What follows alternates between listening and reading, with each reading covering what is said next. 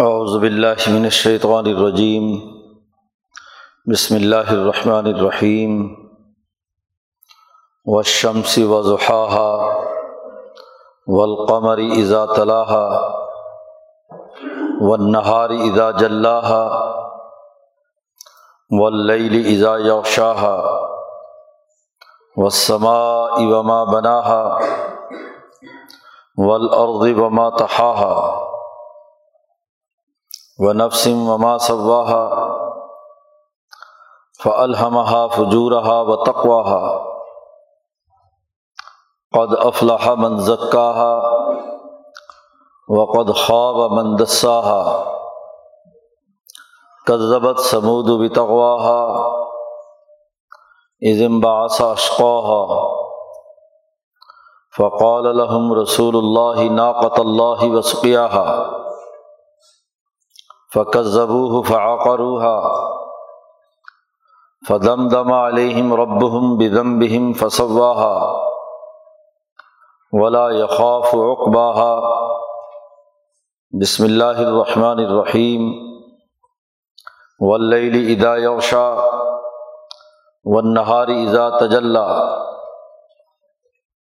وما خلق الذکر بل والانسا ان نسایکم لشتا فعما من اعطا وطقا و صدق بالحسن فسن یسرہ لليسرا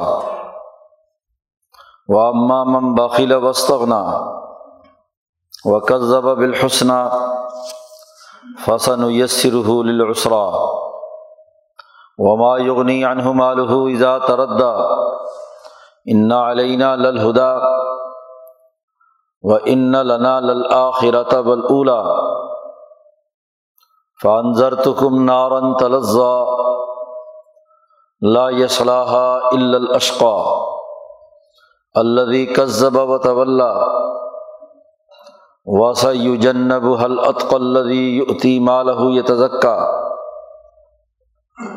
وما لاحد عنده من نعمه تجزى البتغاء وجه ربه الاعلى ولا سوف يرضى. صدق اللہ العظیم یہ مکہ مکرمہ میں نازل ہونے والی دو صورتیں صورت الشمس اور صورت اللیل ہے۔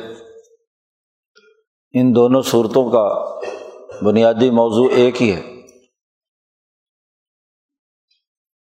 جہاں سے قرآن حکیم نے اپنے نظام فکر و عمل جو صورت فاتحہ سے لے کر پیچھے صورت الفجر تک بیان کیا تھا، اس نظام فکر و عمل کا بنیادی فلسفہ انسانی ارادوں اور عزائم کے تناظر میں بیان کرنا شروع کیا ہے۔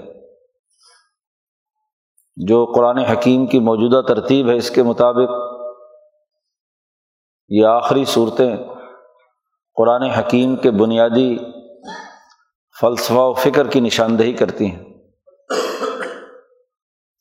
یہاں اس پہلی صورت میں انسانی نفس کی تشکیل کے مختلف مراحل بیان کیے گئے ہیں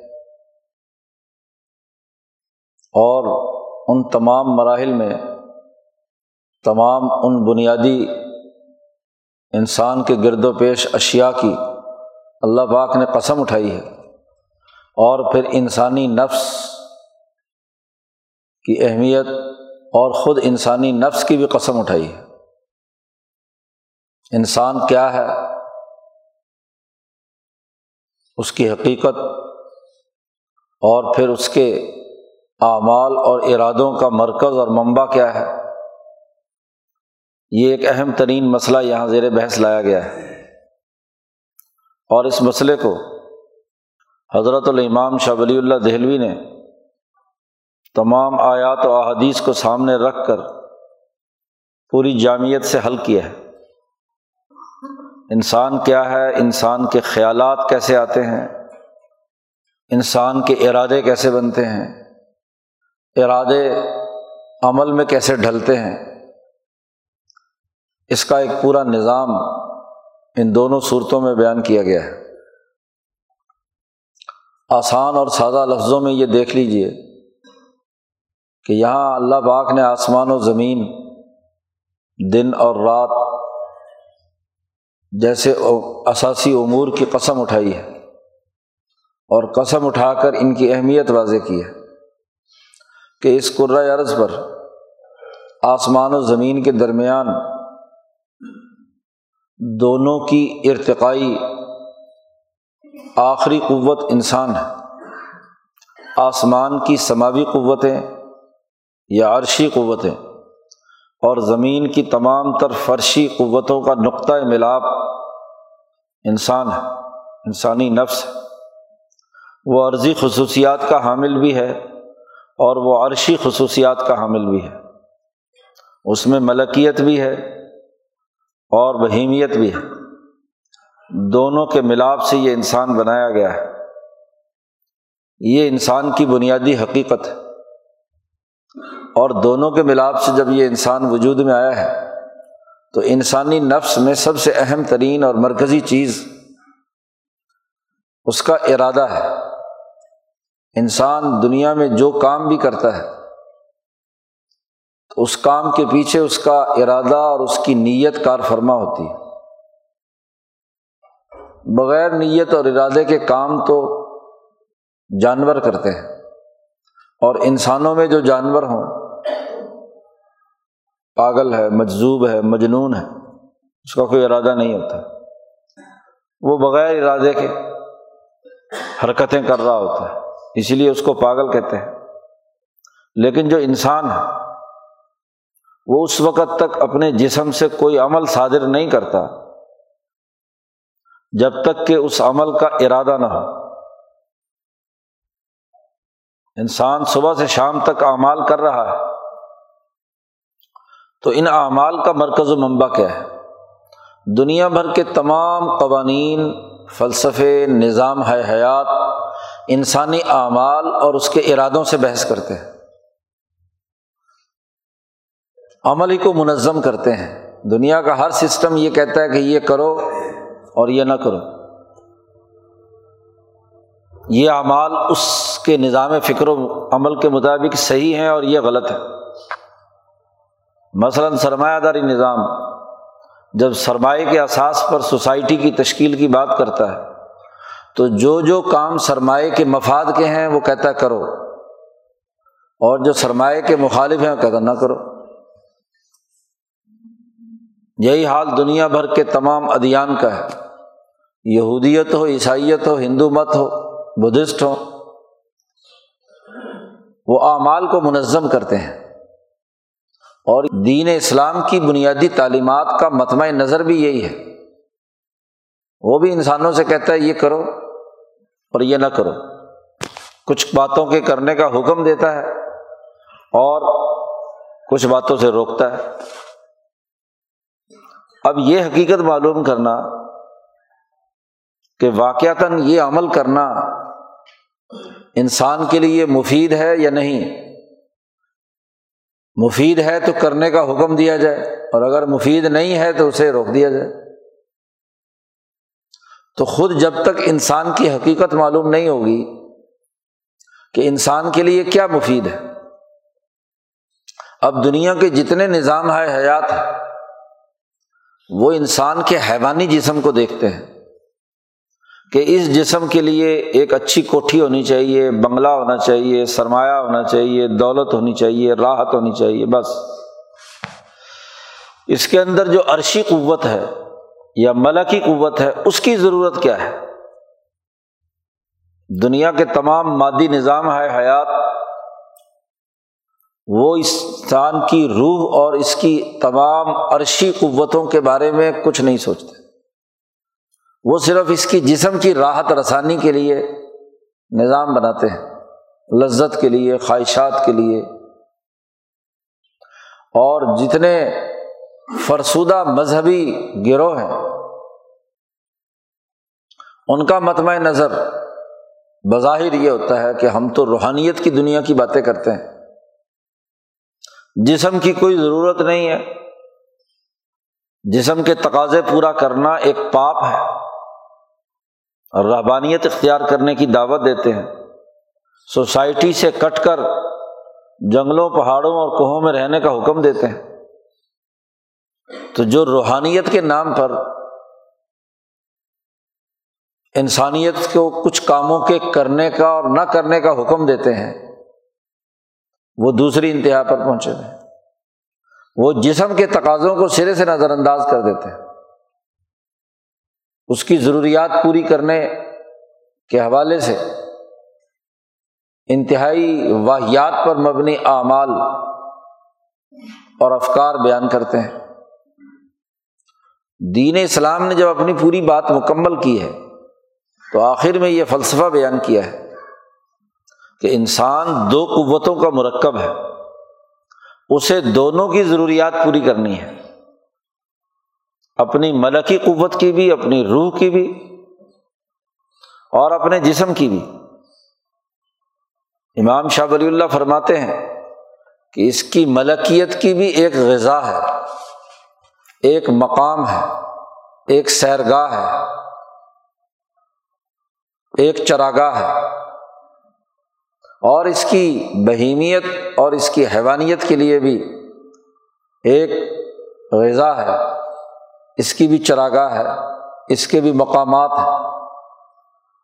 یہ بھی عزت چاہتا ہے، یہ بھی اپنی ضروریات پوری کرتا ہے۔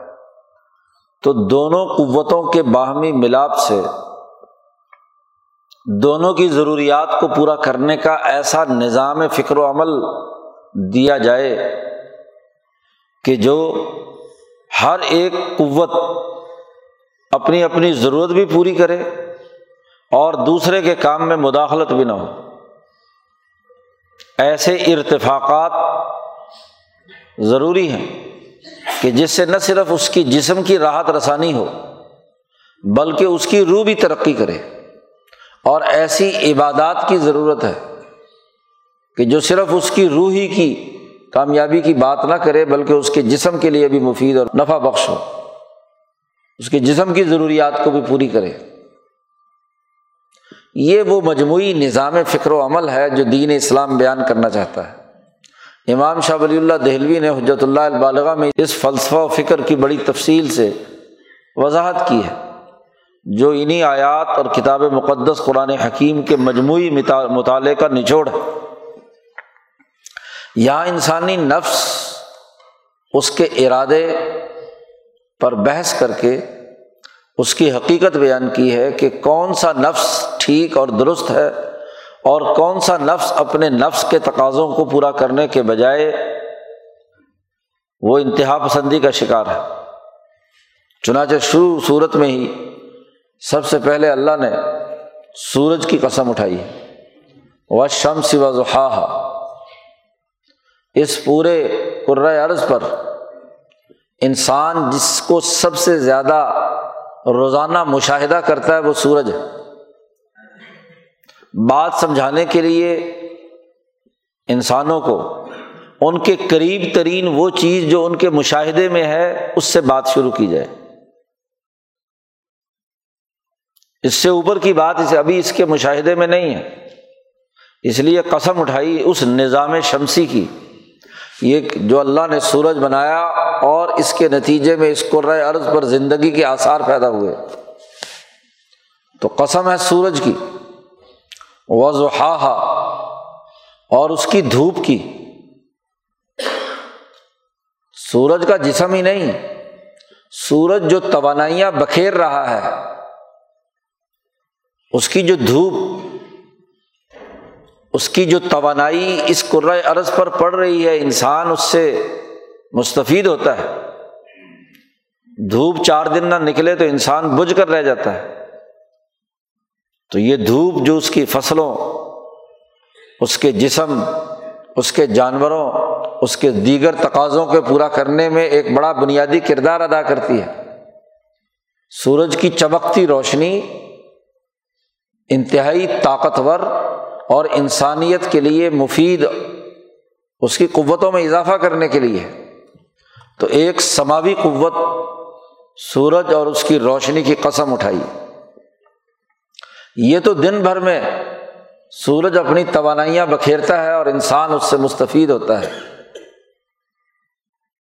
رات کو جب سورج غروب ہو گیا، تو قرآن نے قسم اٹھائی ول قمر ایزا طلح چاند کی قسم۔ جب وہ سورج کے پیچھے آ جاتا ہے۔ سورج غروب ہوتے ہی اگر گھٹا ٹوپ اندھیرے شروع ہو گئے تو چاند کی چاندنی اپنی روشنی بکھیرتی ہے۔ وہ بھی اس عرض پر اثر پہ ڈالتی ہے۔ چاند کی چاندنی پھلوں میں مٹھاس پیدا کرتی ہے۔ انسان کی رومانوی حص کو بڑھاتی ہے۔ اس کے دل و دماغ پر راحت رسانی کے اثرات مرتب کرتی ہے۔ تو چاند اپنی توانائیاں اس کو عرض پر بکھیرتا ہے۔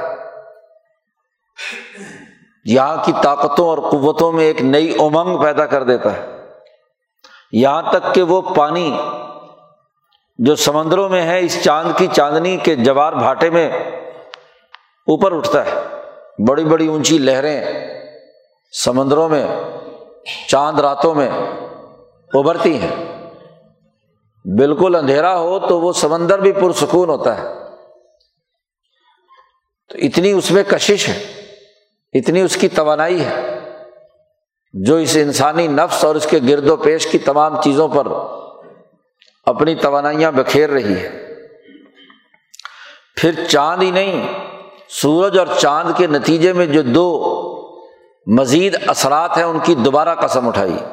وہ نہاری ازا جلح دن کی قسم، جب خوب روشن ہو، سورج سوا نیزے پر ہو، وہ پوری توانائی کے ساتھ اس عرض پر روشنیاں بکھیر رہا ہو، تو اس کے نتیجے میں اس عرض پر جو دن پیدا ہوتا ہے، پہلے سورج کی قسم، اس کی نکلنے والی کرنوں کی قسم پھر ان کرنوں کے نتیجے میں اس عرض پر جب زمین کے اس طرف سورج ہے تو جل لاہا اسے روشن کرتا ہے۔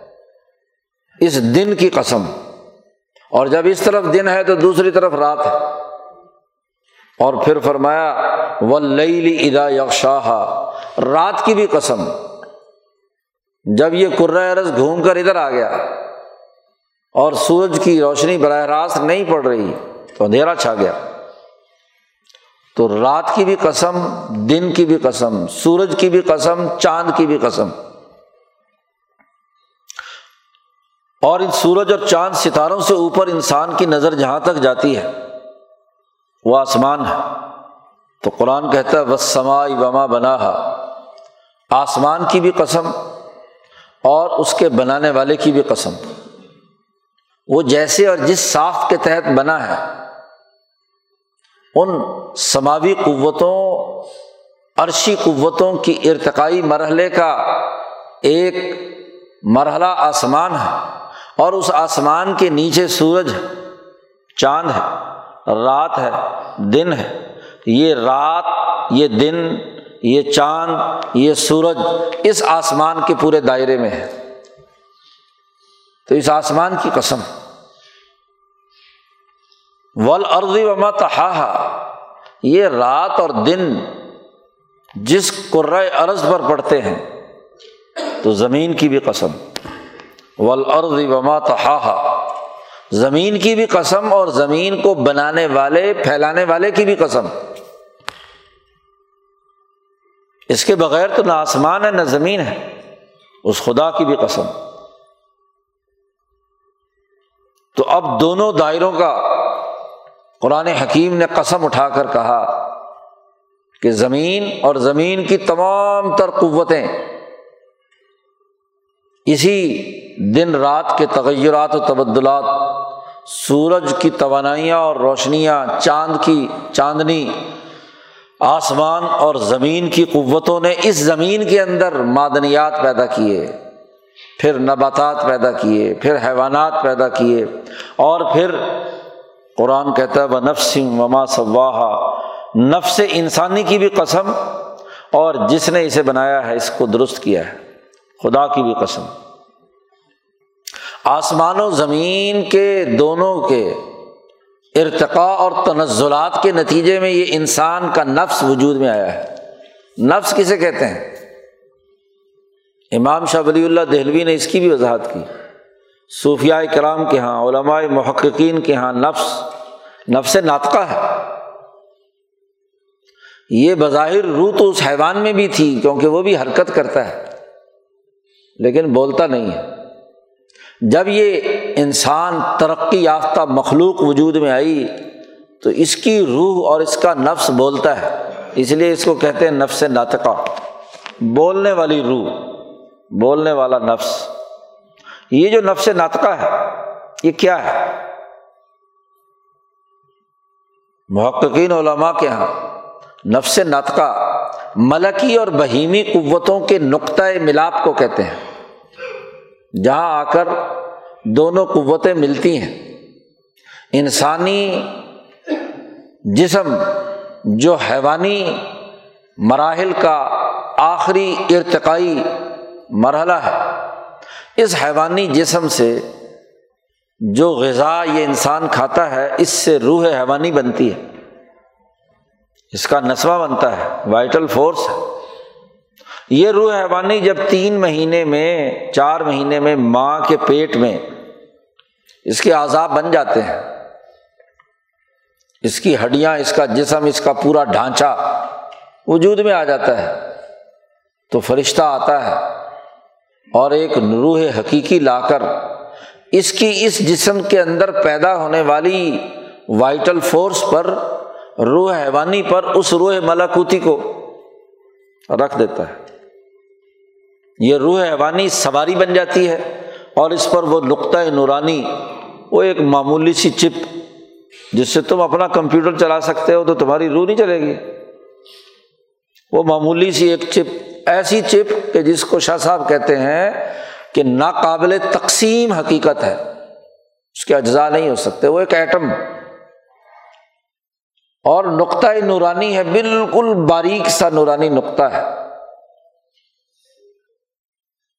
آج اگر تم وہ فائبر آپٹک کی تار بنا سکتے ہو جس میں کروڑوں کالیں بیک وقت نیٹ کی ٹریفک جو ہے وہ کروڑوں اربوں کے حساب سے چل سکتی ہیں۔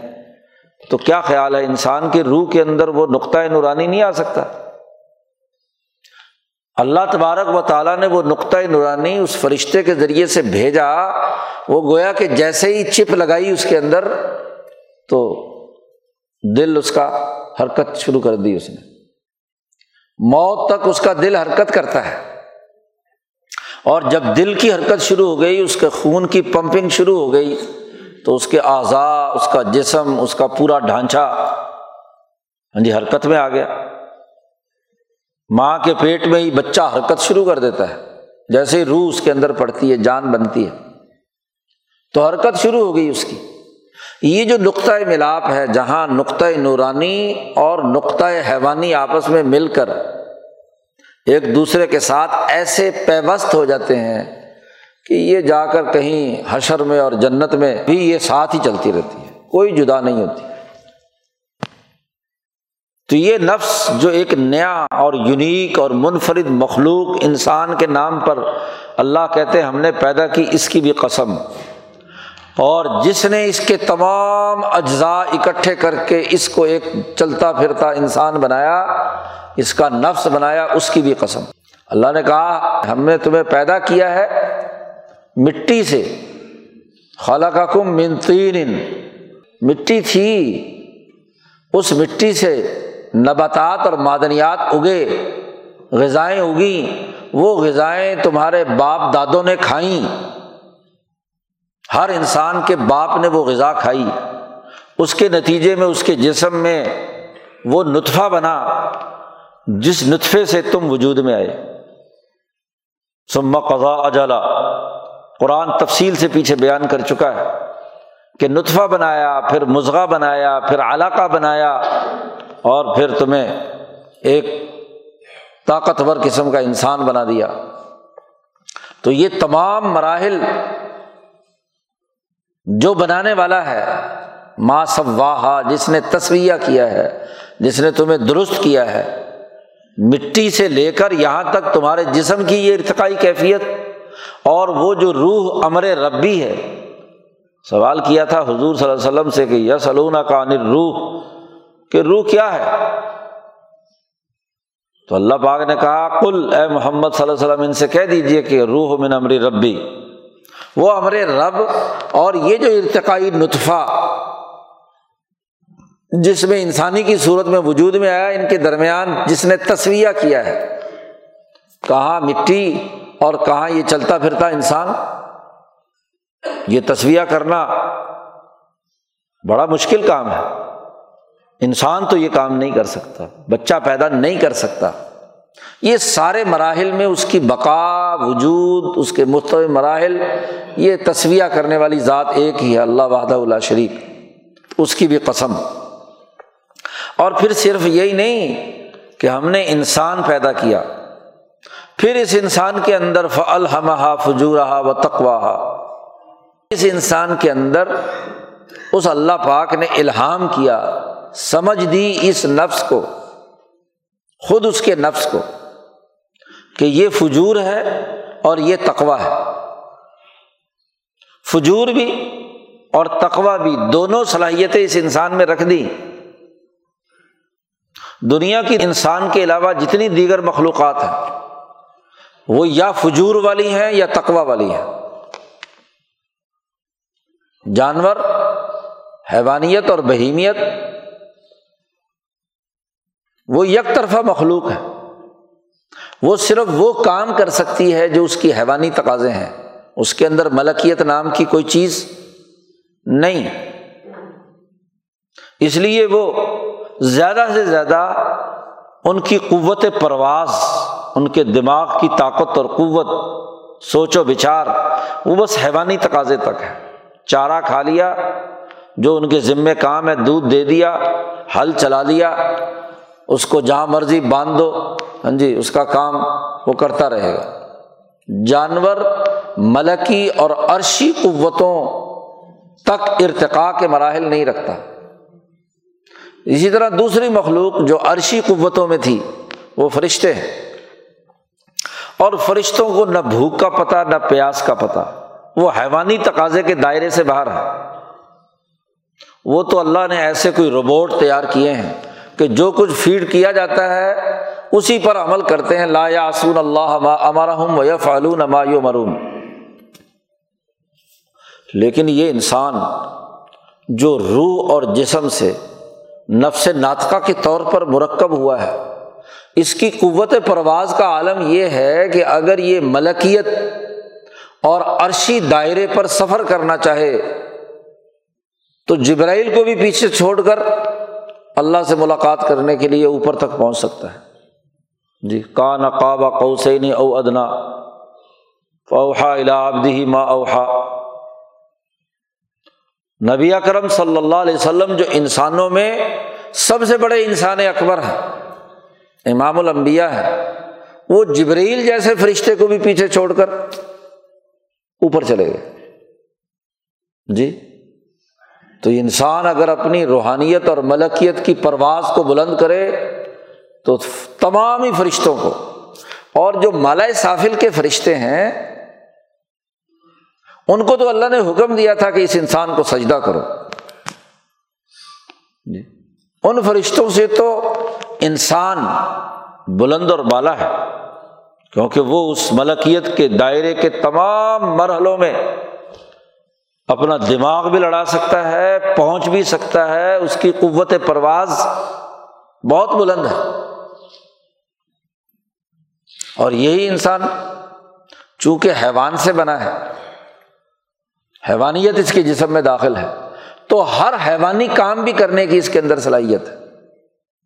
یہ شیر بن کر لوگوں کو چیرے پھاڑے، یہ طاقت بھی ہے۔ یہ بھیڑیا بن کر لوگوں کو نوچے، یہ بھی طاقت ہے اس کے اندر۔ یہ جانوروں کی طرح ذنا کاری کرے، یہ بھی اس کے اندر صلاحیت ہے۔ شرابیں پیے، ایک جانور بن جائے، ایک درخت بن جائے، ایک مادن بن جائے، جتنی بھی نچلی قوتیں ہیں، یہ صلاحیت بھی اس کے اندر رکھی۔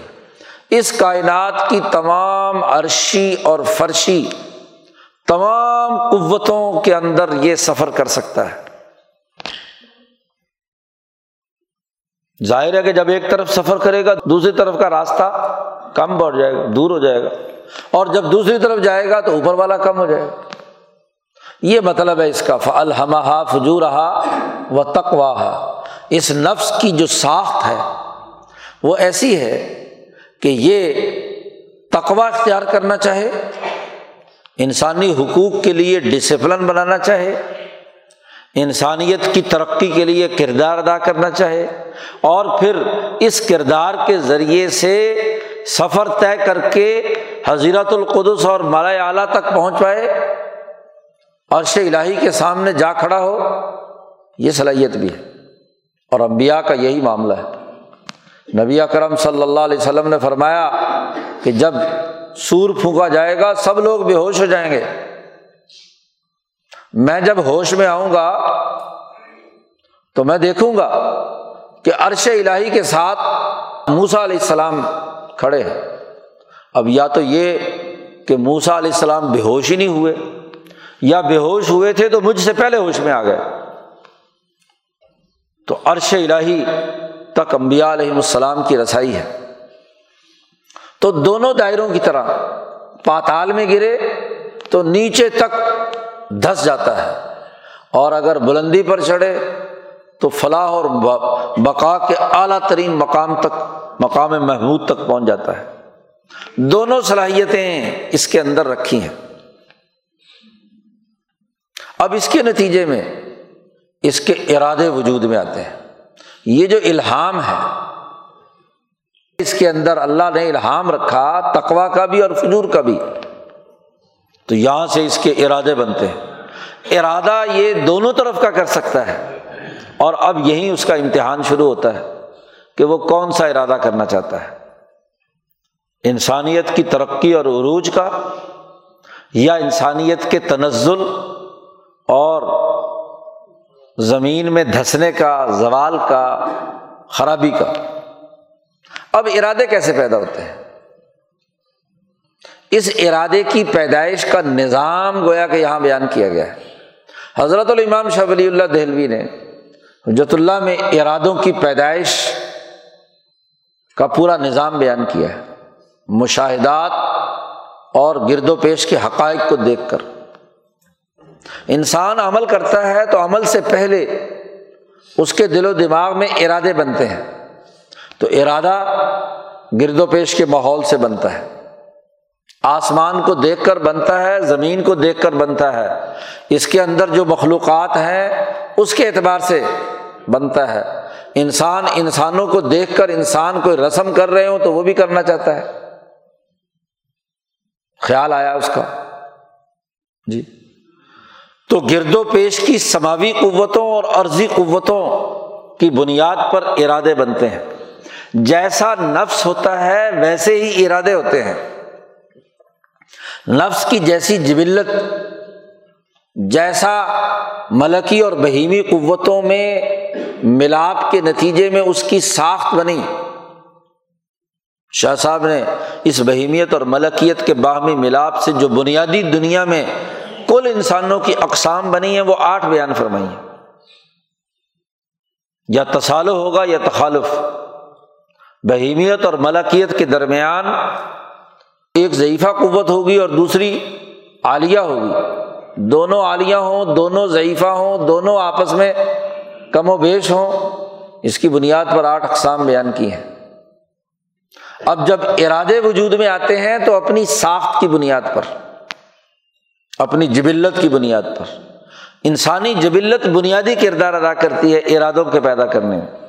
آپ ہی دیکھیں کہ جو آدمی جسمانی طور پر طاقتور اور بہادر ہوتا ہے، لمبے چوڑے جسم والا، تو اس کے دماغ میں کون سے خیالات آتے ہیں؟ دوسروں سے لڑائی بھڑائی کے۔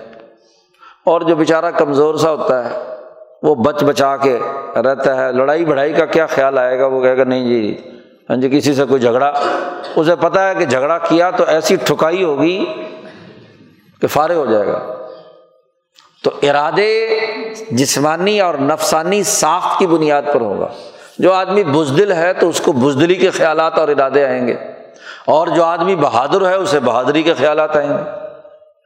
جس کی ملکیت طاقتور ہے، اس کو اسی طرح کی عبادات اور ارتفاقات کے عزائم اس کے بلند ہوں گے۔ اور جس کی روحانیت بیچارے کی کمزور ہے، وہ دنیا کے خیالات اور انہیں کے ارادوں کے اندر منہمک رہے گا۔ تو یہ الحام جو کیا ہے تقوا اور فجور کا، وہ اپنی اپنی ساخت کے مطابق ہے۔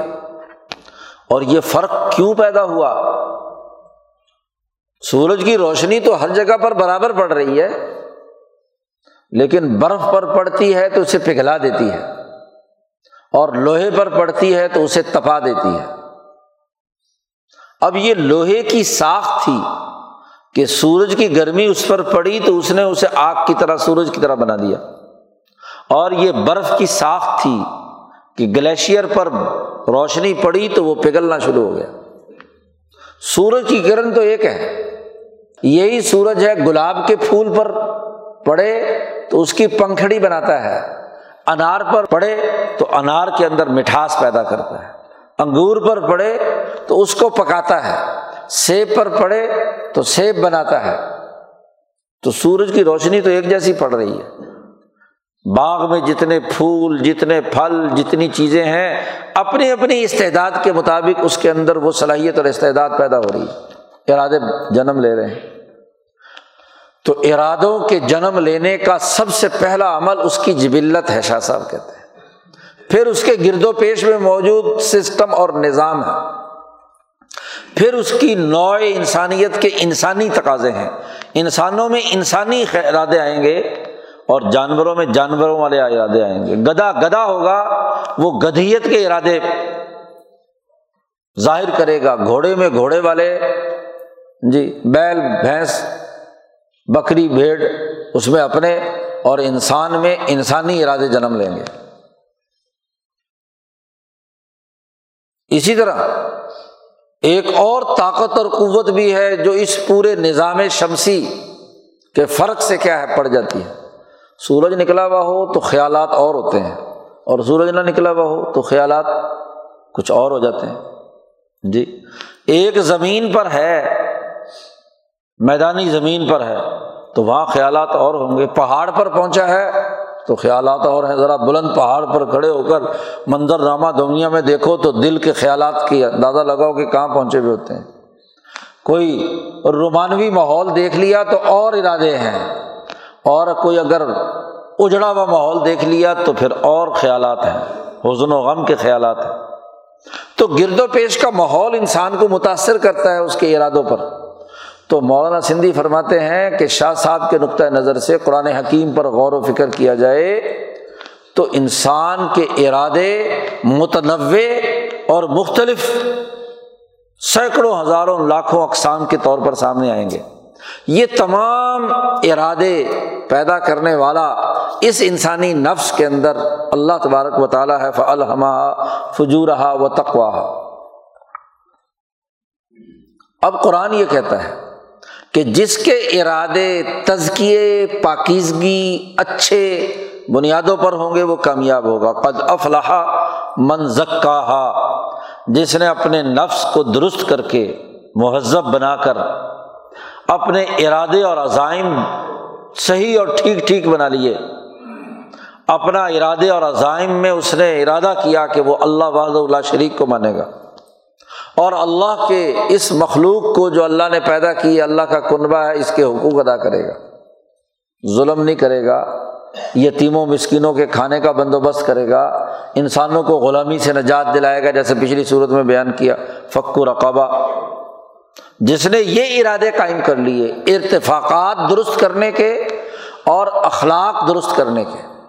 یہ ارادے جس نے درست کر لیے افلاح وہ ہمیشہ ہمیشہ نفس کامیاب رہا اور باقی رہا۔ الفلاح بمانا البقا بقا اسی کے لیے، اسی نفس کے لیے ہے۔ کامیابی اسی کے لیے ہے۔ جس نے اپنے ارادے درست کر لیے، نیتیں درست کر لی اسی کو نبی اکرم صلی اللہ علیہ وسلم نے فرمایا کہ ان نمل اعمال و بن نیات اعمال کا دار و مدار نیتوں پر ہے۔ نیت اور ارادے درست ہوں گے تو اعمال درست ہوں گے۔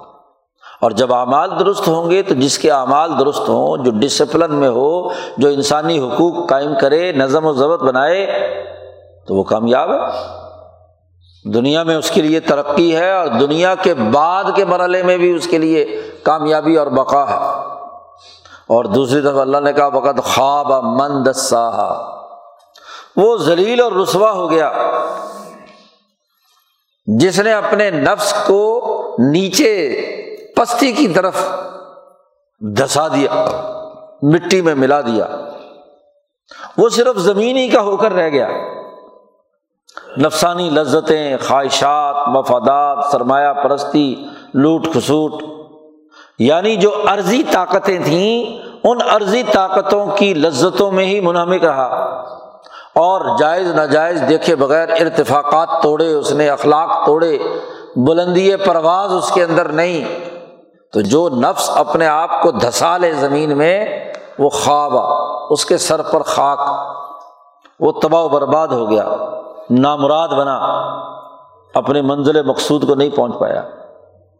تو ارادوں کی غلطی نامراد بھی کرتی ہے، ارادوں کی صحت وہ افلاح اور بقا کی طرف بھی لے جاتی ہے، منزل مقصود تک پہنچاتی ہے۔ تو دونوں دائرے بیان کر دیے یہاں۔ اور یہ تو ایک بنیادی قانون اور ضابطہ بیان کر دیا۔ قسمیں اٹھائی تھیں سورج سے لے کر نفس انسانی تک۔ اور اس کی جواب قسم یہ آ گئی کہ قد افلاح منزکا جس نے اپنے نفس کو درست کر لیا، پاکیزہ کر لیا، تزکیہ کر لیا، اس کو مہذب بنا لیا، وہ کامیاب، اور جس نے اسے گندگیوں میں، میل و کچیل میں کلّا بل رانا علا قلوبی دلوں کے اوپر زنگ جن پر چڑھے ہوئے ہیں، وہ سب کے سب کیا ہے؟ زمین میں دھس گئے، ذلیل اور رسوا انہوں نے اپنے آپ کو کر لیا۔ یہ بنیادی قانون بیان کرنے کے بعد تاریخ کی ایک مثال پیش کرتے ہیں کہ کس ضبط سمود بھی تک قوم سمود نے سرکشی کی، اپنے نفس کے جو بنیادی حقائق اور ذمہ داریاں تھیں سرکشی کی وجہ سے اپنی نبی کی جھٹلایا۔ حضرت صالح علیہ السلام نے جو انہیں تعلیم دی، جو احکامات بتلائے، ان کو جھٹلایا۔ نفس انسانی کے ارادوں کو سیکل کرنے، ان کا تزکیہ کرنے کا جو پیغام انہوں نے دیا تھا، تو قوم سمود نے سرکشی کر کے اس کو جھٹلایا۔ قرآن کہتا، تفصیلی قصہ پیچھے کئی دفعہ بیان ہو چکا ہے صورت العراف میں مختلف جگہوں پر۔ عزم باسا اشقاہا، جب ان کے بدبخت ترین آدمی نے اٹھ کر وہ اونٹنی جو ان کے مطالبے پر ہی آئی تھی، اس کے نفسانی تقاضوں کے لیے وجود میں لائی گئی تھی، تو اسی اونٹنی کو فعاقہ روحا، اس کی کونچے کاٹ دی، وہ اٹھا بد بخت ترین آدمی۔ حالانکہ اسے اللہ کے رسول نے کہا تھا کہ یہ ناقت اللہ ہے، یہ اللہ کی اونٹنی ہے۔ اور اللہ کی یہ اونٹنی جو کھاتی پیتی ہے، اس کا ایک حصہ ہے۔ وہ سکیا صالح علیہ السلام کا یہ جو قصہ کمو سمود کا پیچھے گزرا کہ جب یہ اونٹنی ان کے مطالبے پر آئی تو ایک دن یہ پانی پیتی تھی اور ایک دن ان کے جانور پیتے تھے۔ تو پانی کا جھگڑا تھا۔ تو وہ جو بد بخت ترین آدمی ہے، اس کی بیگم نے اسے اکسایا۔ کہ یہ دیکھو، یہ ہماری پوری بستی کا پانی ایک دن کا یہ اکیلی اونٹنی پی جاتی ہے۔ اگر تمہیں میرے سے محبت ہے تو جاؤ اور جا کر اس کو کاٹ دو۔ وہ اٹھا، نشے میں دھت اور آ کر اس نے فعاق روحا، اونٹنی کی کونچے کاٹ دیں۔ انکار کیا۔ سب لوگوں نے مل کر اسے اس کام پر لگایا۔ تو اللہ کہتا فدم دم علیہم رب ہم بدم بہم اللہ تعالیٰ نے ان کے جرائم کی وجہ سے ان کے اوپر دما دم مست کر اندر کر دیا۔ دما دم یہ یہیں سے دم دم سے آیا ہے۔ اینٹ سے اینٹ بجا دی، تباہ و برباد کر دیا انہیں۔ الٹ دیا پورا کا پورا۔ کسی چیز کو بالکل الٹ دینا یہ دم دما ہے۔ تو یہ دم دما اللہ نے کر دیا ان کے گناہوں کی سبب سے۔ اور پھر بالکل مٹا کر ختم کر دیا۔ فسواہا بالکل ہی برباد کر دیا۔ جیسے اس نفس کو پیدا کیا تھا، جرائم کی اس دنیا میں داخل ہو کر اس نے اپنے نفس کو جب خائب و خاصر کر لیا تو عذاب لا کر ان تمام کو برابر کر دیا۔ اور ولا یخوف اقبا ہا اور وہ اس کے انجام سے نہیں ڈرا کہ ان کو عذاب دوں گا تو پتہ نہیں یہ کیا کریں گے۔ اللہ کو کس بات کا ڈر ہے؟ ہاں جی۔ وہ بد وقت آدمی بھی جس نے یہ کام کیا اپنے انجام سے نہیں ڈرا اور اس کو کیا ہے؟ اللہ نے تباہ و برباد کر کے راستے سے ہٹا دیا۔ تو اس صورت میں واضح کر دیا کہ فلاح اور بقا والا نفس ہی کامیاب ہے۔ اور جو صحیح ارادے نہیں باندھتا صحیح اعمال نہیں کرتا، وہ خائب و قاصر ہے۔ اس کی ایک اور اہم ترین مثال، ایک مثال تو قوم سمود کی دی ابراہیم علیہ السلام کے آنے سے پہلے کی۔ اور ایک مثال ابراہیم کے بعد نبی کرم صلی اللہ علیہ وسلم کے زمانے کی دی، اس کے لیے اگلی صورت میں بیان کیا۔ وہی قسمیں دوبارہ اٹھائی۔ و لئی اذا یکشا رات کی قسم جب وہ ڈھانپ لیتی ہے۔ وہ نہاری ازا تجلّہ دن جب وہ پورا روشن ہو گیا۔ اب وہاں تو نفس کی قسم اٹھائی تھی۔ یہاں اس نفس کی دو صنفیں، مذکر اور معنس مرد اور عورت، اس کی قسم اٹھائی۔ وما خلق زکر انسا اور اس ذات کی قسم جس نے مرد اور عورت پیدا کی ہے۔ جس نے مرد اور عورت پیدا کی ہے، اس ذات کی قسم۔ رات کی بھی، دن کی بھی۔ اور جیسے رات اور دن دو جوڑے ہیں، ایسے ہی مذکر اور معنس بھی جوڑا ہے۔ ہر چیز کا ایک مقابل ہے، رات کا مقابل دن ہے، دن کا مقابل رات ہے، مرد کا مقابل عورت ہے، عورت کا مقابل مرد ہے۔ تو یہ دو دو چیزوں پر پوری کائنات کی تمام چیزیں مشتمل ہیں۔ اور یہ شروع سے چلا آ رہا ہے۔ اللہ نے جب سب سے پہلے کائنات کا مادہ پیدا کیا تو عرش اور پانی دو چیزیں پیدا کی تھی۔ پانی عرش کے بالمقابل ہے۔ ان دونوں قوتوں کے ملاپ سے ہی ساری مخلوقات پیدا ہوئی ہیں۔ وجا اللہ من الماء کل شعین حین پانی سے ہی ہم نے ہر زندہ چیز پیدا کی ہے۔ وہ کانا عرش ہو المائی اللہ کا عرش پانی پر تھا۔ تو عرش فعالی قوت ہے اور پانی انفعالی قوت ہے۔ ان دونوں کے ملاپ سے ہی ساری چیزیں بنی ہیں۔ تو جو چیزیں بھی بنیں گی وہ دو دو ضرور ہوں گی۔ جوڑا جوڑا ضرور ہوگا۔ چاہے نباتات ہوں، چاہے حیوانات ہوں، اور خا انسان ہو تو قرآن نے اس کی قسم اٹھائی، وما خلق ذکر ابل انسا اب ہر نفس کے اندر صلاحیت اور استعداد رکھی تھی، تزکیے کی بھی اور ذلیل اور رسوا ہونے کی بھی۔ دوسرے ضد کی بھی۔ تو اللہ نے یہاں کہا، ان نسا یکم لشتہ ان تمام کی قسمیں اٹھا کر کہا کہ تمہاری صحیح تمہاری جد وجہد اور کوشش، تمہارے اعمال مختلف اور منتشر ہیں، دو گروپوں میں ہیں۔ انسانوں کے دو گروپ بن گئے۔ سا یکم لشتہ کئی طرح کی تمہاری کوششیں ہیں اور اس کی دو باغیں بیان کر رہی ہیں۔ نمبر ایک وہ انسان جس کے ارادے بھی اچھے، اعمال بھی اچھے اور ان اچھے ارادوں اور اچھے اعمال کا نتیجہ قرآن بیان کر رہا ہے، کم از کم تین دائروں میں ضرور ظاہر ہونا چاہیے۔ انسانی سماج تین چیزوں سے وجود میں آتا ہے۔ ایک اس کا فکر، ایک اس کا سیاسی نظام اور ایک اس کا معاشی سسٹم۔ ان تینوں کی بنیادی چیزیں جس نے ان تین اصولوں پر قائم کر لی، تو اس کے لیے آسانی ہے، کامیابی ہے، بقا ہے۔ کیا کہا؟ فما من آتا وہ آدمی ہم نے اسے جو رزق دیا ہے، وہ لوگوں پر خرچ کرتا ہے۔ بد بخت بن کر، مال سمیٹ کر بیٹھتا نہیں ہے۔ اس کی ضد بخل ہے۔ اگلی آیت اس کی دوسری مقابل آ رہی ہے۔ آتا یعنی اس کے پاس جتنے وسائل معاش ہوتے ہیں، وہ دوسرے لوگوں کے استعمال کرنے کے لیے عطیہ کرتا ہے کہ لو تم استعمال کر لو۔ اور اس کے مخالف اور ضد ارادہ اور عزائم وہ ہیں کہ اماں مم باخیلا جس نے بخل سے کام لیا، سرمایہ پرستی پیدا کی۔ تو معاشی بنیادی وسائل کے بغیر کوئی نفس انسانی اس عرض پر نہیں رہ سکتا۔ اس کے دو متضاد رویے بیان کیے۔ ایک، انسانیت کے لیے مال کو خرچ کرنے کا جذبہ اور ایک، انسانیت کے لیے بخل کر کے جوڑ جوڑ کر رکھنے کا۔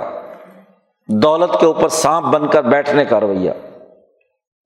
تو معاشی سسٹم کے حوالے سے انسانی ارادوں سے پھوٹنے والے دو اعمال بیان کیے، ایک آتا اور ایک باخیلا وطقا دوسرا بنیادی جو اس انسان کے ارادوں سے وجود میں آیا، وہ اللہ کے ڈر سے عدل و انصاف کا سیاسی نظام۔ و تقوا اختیار کیا یعنی اللہ سے ڈرا۔ اور اللہ سے جب ڈرا تو اس تقوا کی حقیقت حضرت پیران پیر بیان کرتے ہیں۔ شیخ عبد القادر جیلانی رحمۃ اللہ علیہ فرماتے ہیں کہ یہ جو تقوا والی آیات ہیں، ان کی تشریح، ان اللہ امر بالعدلی ول احسانی و ایتا عز القربہ یہ پوری آیت۔ کہ جو عدل و انصاف قائم کرنے کا اللہ نے حکم دیا ہے، اللہ کو ماننے اور اس سے ڈرنے کا مطلب یہ ہے کہ اللہ نے جو عدل کا حکم دیا ہے، وہ عدل کرے، احسان کرے رشتے داروں کے حقوق ادا کرے، یہ تقوا ہے۔ ویسے تو اللہ کے نام پر بظاہر ڈرنے کی شکل و صورت بنائے، لیکن عدل و انصاف نہیں قائم کرتا تو متقی کیسا ہے۔ دنیا میں تو اس کے تقوا کا تبھی پتہ چلے گا جب وہ انسانیت کے ساتھ عدل و انصاف کا معاملہ کرتا ہے۔ اور یہ اسی وقت تک نہیں ہو سکتا جب تک کہ ایسا نظام حکومت قائم نہ کیا جائے جو تمام انسانوں کے لیے بلا تفریق، رنگ، نسل، مذہب عدل قائم کرے۔ تو ایک طرف تقوا ہے۔ اور اس کی ضد اگلی آیت میں بیان کی وسطنا کہ جو لاپرواہ ہے ہاں جی تکبر میں مبتلا ہے۔ دوسرے لوگوں کی کوئی حیثیت ہی نہیں۔ اور اتنا مستغنی ہے کہ اللہ کی بھی پرواہ نہیں کرتا۔ تقوا کی ضد استغنا ہے کہ وہ لاپرواہ ہے، غیر ذمہ دار ہے، ظلم کرتا ہے، زیادتی کرتا ہے۔ اللہ کا حق بھی نہیں مانتا تکبر اور غرور سے۔ اور انسانوں کے حقوق بھی ادا نہیں کرنا چاہتا، ظلم کا نظام بناتا ہے۔ حکومت مل جائے تو جبر کا نظام بناتا ہے۔ کوئی پرواہ نہیں، لوگ سسک رہے ہیں بھوک سے، بد امنی سے، قتل و غارت گری کے ماحول میں، اسے کوئی پرواہ ہی نہیں۔ وہ اپنی عیاشیوں میں منہمک ہے، حکمران۔ تو دو رویے جن کا تعلق سوسائٹی کے امن و امان اور سوسائٹی کی عدل و انصاف کی ضروریات سے ہے۔ تو ایک طرف اتقا اور ایک طرف استغنا۔ اور تیسری بڑی بنیادی چیز، کسی سوسائٹی کا فکر ہوتا ہے۔ فکر حسنہ ہوگا اور اس حسنہ کا کوئی تصدیق کرے گا یا تقزیم کرے گا۔ امبیا علیہ السلام انسانیت کی ترقی کا جو بہترین پروگرام لے کر آئے، تو ایسا سچا انسان ہے کہ اس سچائی کا اس حسنہ کی تصدیق کرتا ہے۔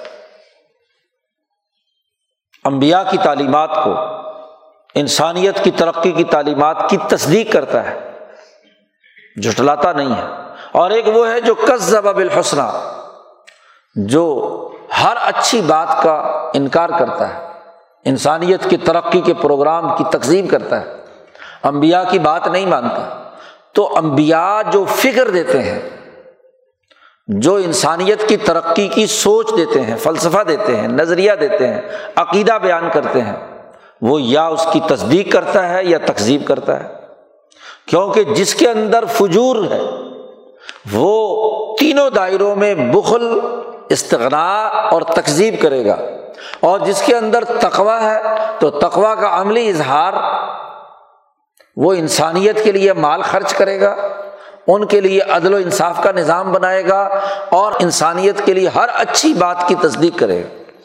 نبی کی ہر بات کو مانے گا۔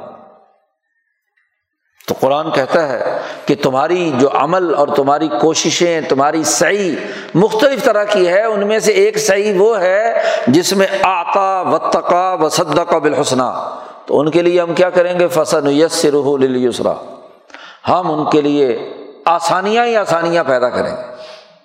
اور اس کے مقابلے میں اماں مم باخیلا جس نے بغل کیا، سرمایہ پرست بنا رہا، لاپرواہ رہا، اچھی باتوں کی تقزیب کرتا رہا، تو فصل یسر للعسرا اس کے لیے ہم آسان بنا دیں گے تنگیاں، مصیبتیں، عذاب آئیں گے، تباہی آئے گی۔ دنیا میں ممکن ہوا تو دنیا میں، ورنہ تو دنیا سے جانے کے بعد قبر میں، حشر میں، جہنم میں، اس کے لیے تنگیاں ہی تنگیاں، مصیبتیں مصیبتیں ہوں گی۔ تو دو روٹ ہیں۔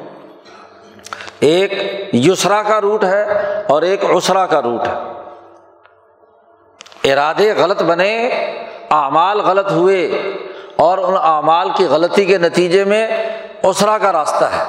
ارادے صحیح بنے اعمال صحیح بنے اور ان اعمال کی تین بڑی شکلیں صحیح ہوئیں، آتا و تقا و کا بالحسنہ تو اس کے لیے یسرا کا راستہ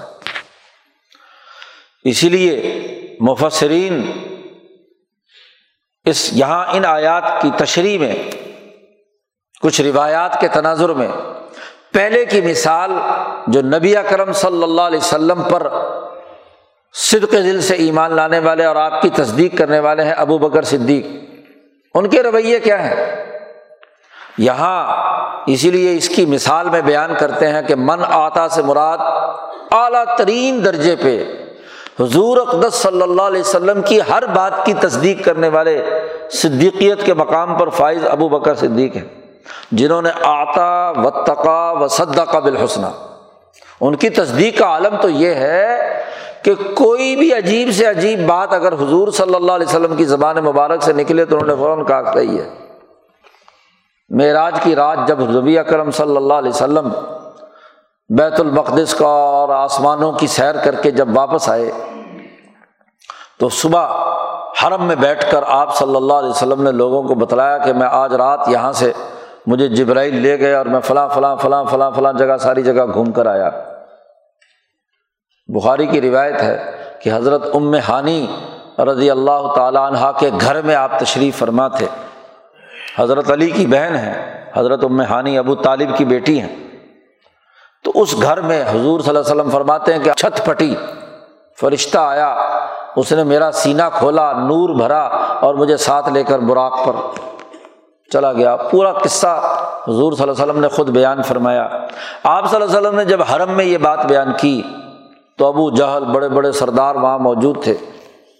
انہوں نے کہا، یہ کیسے ہو سکتا ہے کہ ایک انسان ایک رات کے اندر اتنی ہاں جی سیر ویر کر کے آئے؟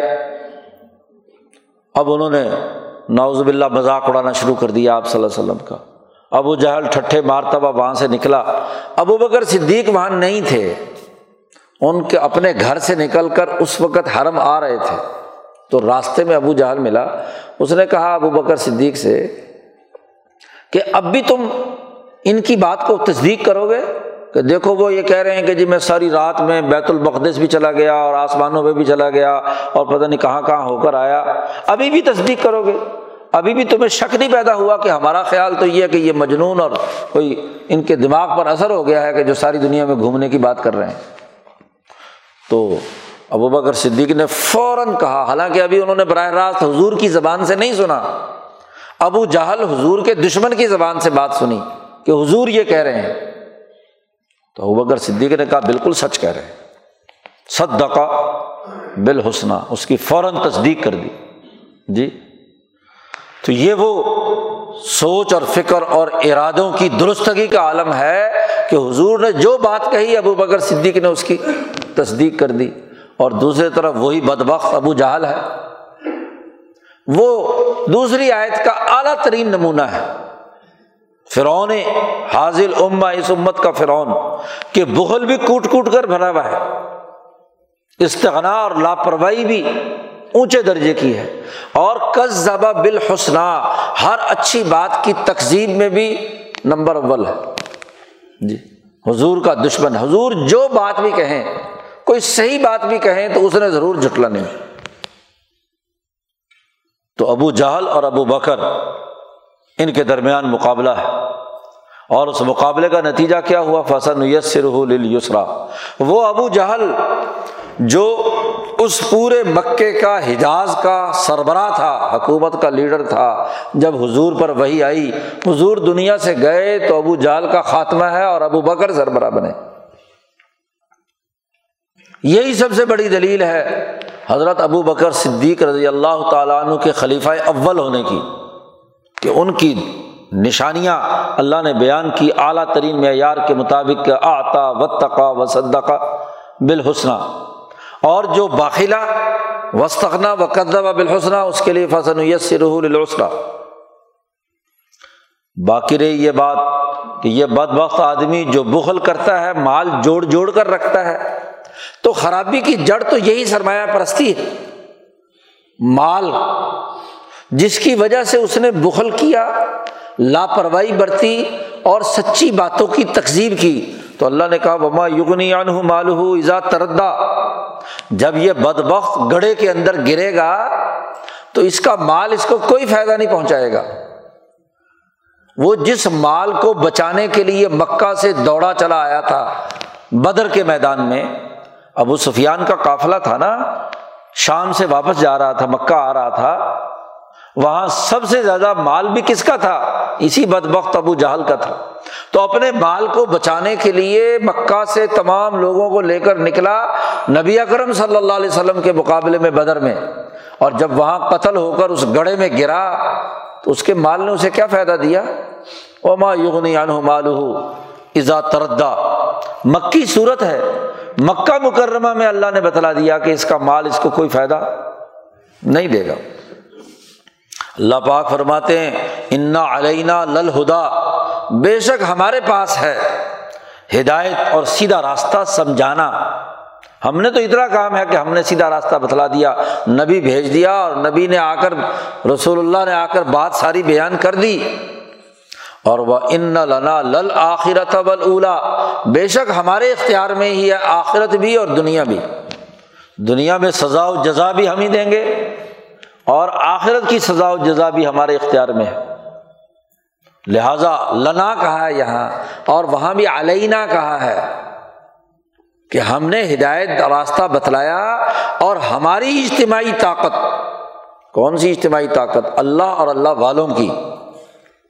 اللہ کی بھی اور اللہ کے فرشتے، مقربین بارگاہ الہی امبیا اور ان پر ایمان لانے والے صحابہ، ہم سب مل کر آخرت کی ترقی کا راستہ بھی بتاتے ہیں اور دنیا کی بھی ترقی کا راستہ، جو اسے اپنائے گا وہ کامیاب۔ اب یہاں تو لنا کہا تھا اور اب یہاں اللہ تعالیٰ نے خود اپنی طرف مخاطب کر کے کہا فن ضر تو کم میں تمہیں ڈراتا ہوں، اس آگ سے جو بھڑکنے والی ہے۔ دنیا میں تو یہ تھوڑی سی سزا ہے۔ اس بھڑکتی ہوئی آگ کے اندر تمہیں ڈالا جائے گا۔ اس سے میں تمہیں ڈراتا ہوں۔ لا یہ صلاح الاشقا۔ اس میں نہیں داخل ہوگا، مگر وہ آدمی جو بد بخت ہے۔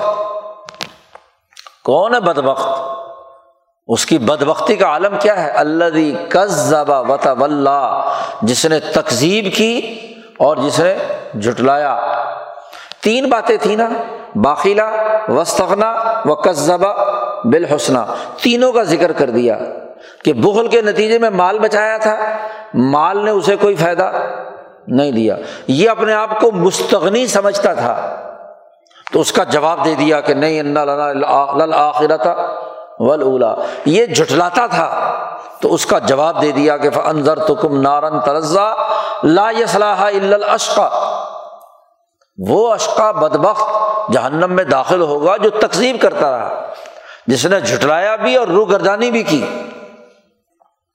اس کے مقابلے میں وسا یو جنب اطقا اللہ یوتی مالہ یہ تزکا اس جہنم سے ہم بچا دیں گے۔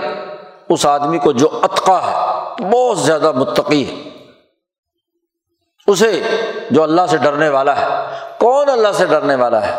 اللہ یوتی مالہ یہ تزکا جس نے لوگوں پر، غریبوں پر مال خرچ کیا تزکیے کے لیے، پاکیزگی کے لیے، ان کی ضروریات پورا کرنے کے لیے۔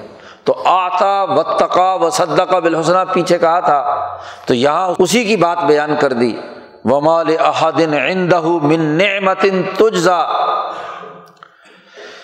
اس پر کوئی ایسی نعمت جس کا بدلہ اللہ تعالیٰ نہ دے، ضرور بدلہ دے گا۔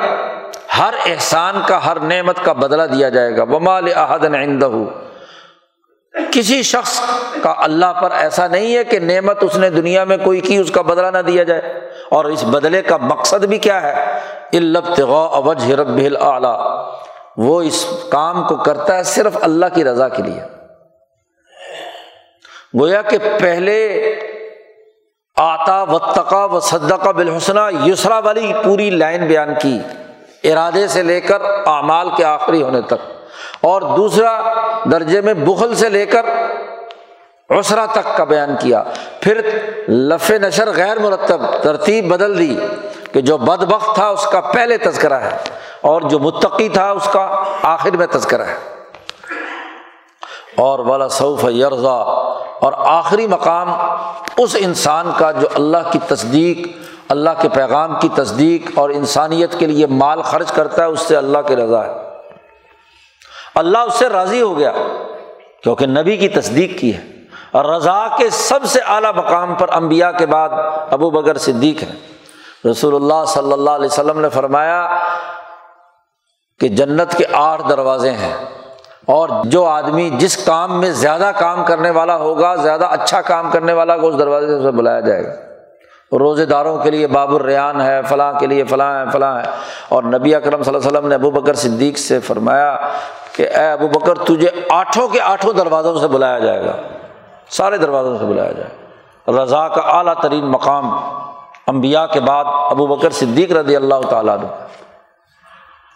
تو قرآن حکیم نے خود نبی اکرم صلی اللہ علیہ وسلم کے زمانے کی دو مثالیں دے کر بات سمجھائی کہ دیکھو ارادے درست کرو گے تو افلاح بقا ہے اور اگر ارادے خراب ہیں اور اعمال خراب ہیں تو خوابہ مندسا ہے۔ اصل بنیادی چیز تزکیہ نفس ہے۔ اور یہی وہ تزکیہ نفس ہے جو قرآن حکیم کی مجموعی تعلیمات سے اولیاء اللہ علماء ربانی نے دریافت کیا۔ جنید بغدادی اس کا پہلا قانون بنانے والے ہیں اور پھر ان کی تعلیمات کی بنیاد پر ہاں جی غوث العظم حضرت شیخ عبد القادر جیلانی رحمۃ اللہ علیہ قادری سلسلے کے تزکیے کا طریقہ بتلاتے ہیں۔ شیخ شہاب الدین سہر وردی سہر وردی طریقے ہاں جی حضرت خواجہ نقش بند نقش بندی طریقے اور جو خواجہ چشت ہیں، مودود چشت جو ہیں، وہ چشتی طریقے۔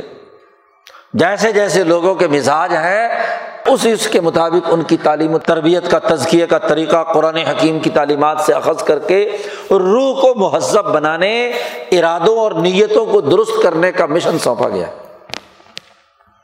تو تزکیہ نفس کے لیے اگر کوئی کام کر کیا جاتا ہے، تو وہی کامیابی ہے۔ اور جس نے اپنے نفس کا تزکیہ نہیں کیا، وہ خواب مندسا ذلیل اور رسوا ہو گیا۔ اور اس کی رضا اور کامیابی اسی کے لیے ہے جو اپنا تزکیہ نفس کرتا ہے۔ اگر امتیوں میں سے یہ کام ہے، لسوف یرزا اور نبی کی کامیابی اور نبی کی رضا کیا ہے؟ وہ اگلی صورت میں بیان کی ہے ان شاء اللہ کل اس کو، اس پر گفتگو کریں گے۔ اللہ تعالیٰ قرآن حکیم کو سمجھنے اور اس پر عمل کرنے کی توفیق عطا فرمائے۔ اللہ